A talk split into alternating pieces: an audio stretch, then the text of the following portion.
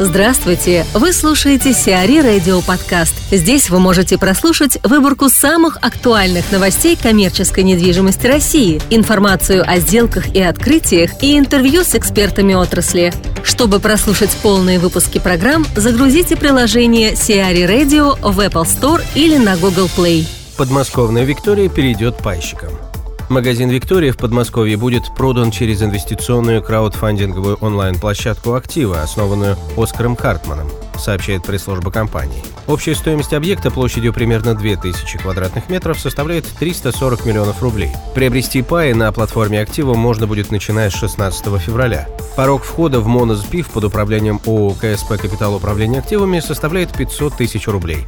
С продуктовым ритейлером заключен договор на срок до 2029 года. Доходность к распределению инвесторам в 2016 году составляет около 12,5% годовых. Планируется, что средняя рентная доходность инвестора за 13 лет составит 17,4%. Окупаемость же проекта оценивается в 7 лет. Планах инвестиционной краудфандинговой площадки также приобретение совместно с инвесторами новых объектов торговой недвижимости якорными арендаторами, которые являются компанией, специализирующейся на продовольственном ритейле. Игорь Дмитриев, директор агентства коммерческой недвижимости «Дмитриев и партнеры» о грамотном выстраивании отношений с арендаторами в кризис. Как правильно выстраивать отношения с арендаторами в текущих условиях? Универсальный совет дать сложно, значение имеет все, что составляет эти отношения.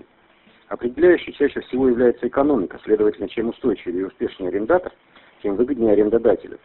Остановлюсь на наиболее активном сегменте рынка торговых помещений. Более-менее успешный ТЦ, имеющий лист ожидания, заполнение 90 и более процентов, может позволить себе меньшую гибкость и устойчивость, неуспешный, либо остается таковым, либо пытается создать конкуренцию более привлекательными ценовыми условиями и меньшими требованиями к арендатору.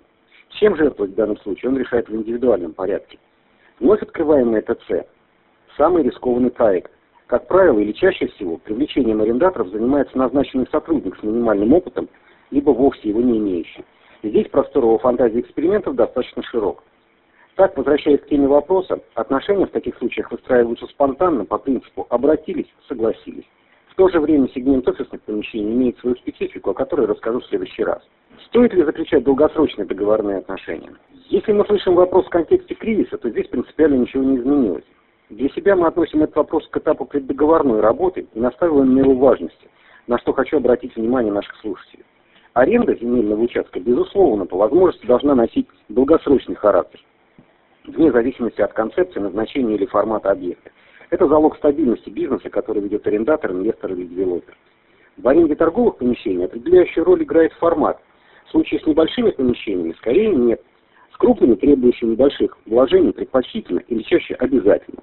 Как еще может быть защищен долгосрочный проект серьезными капиталовложениями, которые могут составлять десятки миллионов рублей? Взять, к примеру, магазин, торгующий меховыми изделиями площадью от полутора тысяч квадратных метров и больше. Или гипермаркет строительных материалов, где только подготовка торгового пространства и вспомогательных площадей, товарное заполнение и подготовка к открытию могут занимать весьма значительное время. В отношении офисных помещений также имеет значение масштаб сделки, размер первоначальных вложений и политика компании. И только тогда долгосрочный договор, а не его суррогаты, могут стать гарантом стабильности обеих сторон договора. Разумеется, здесь мы имеем в виду не формальный, а паритетный, партнерский договор. На какие условия арендаторов стоит соглашаться? В нашей практике, независимо от типа арендатора, чаще всего условия, которые в последнее время выдвигают большинство арендаторов, как правило, типичны.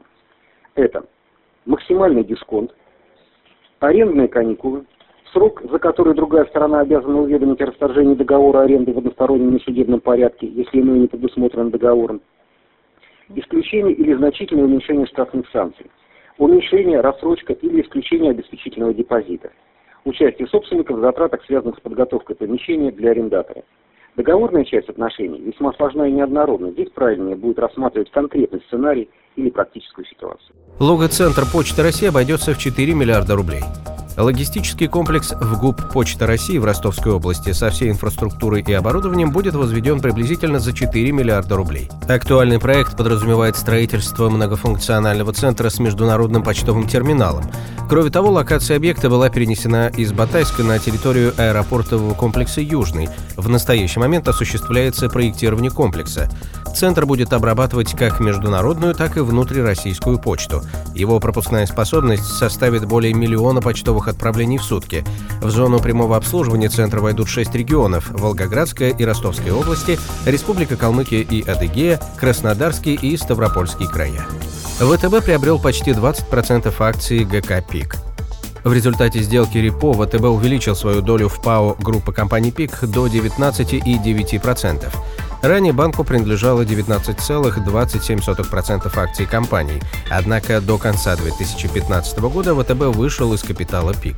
Напомним, недавно Московский кредитный банк также увеличил долю в ПАО группы компаний ПИК с 4,7 до почти 20% в рамках сделки репо. Основными акционерами группы по данным на август 2015 года являлись Сергей Гордеев, Михаил Шишханов и Александр Маммут. Власти одобрили строительство ТПУ «Отдых», Строительство транспортно-пересадочного узла «Отдых» около города Жуковский Раменского района было одобрено градостроительным советом Подмосковья. ТПУ «Отдых» расположится на земельном участке площадью почти 6 гектаров. Проект будет включать многофункциональные здания обслуживания пассажиров, наземные плоскостные автостоянки, подземные и многоуровневые паркинги, а также новую пассажирскую железнодорожную платформу для остановки экспресса.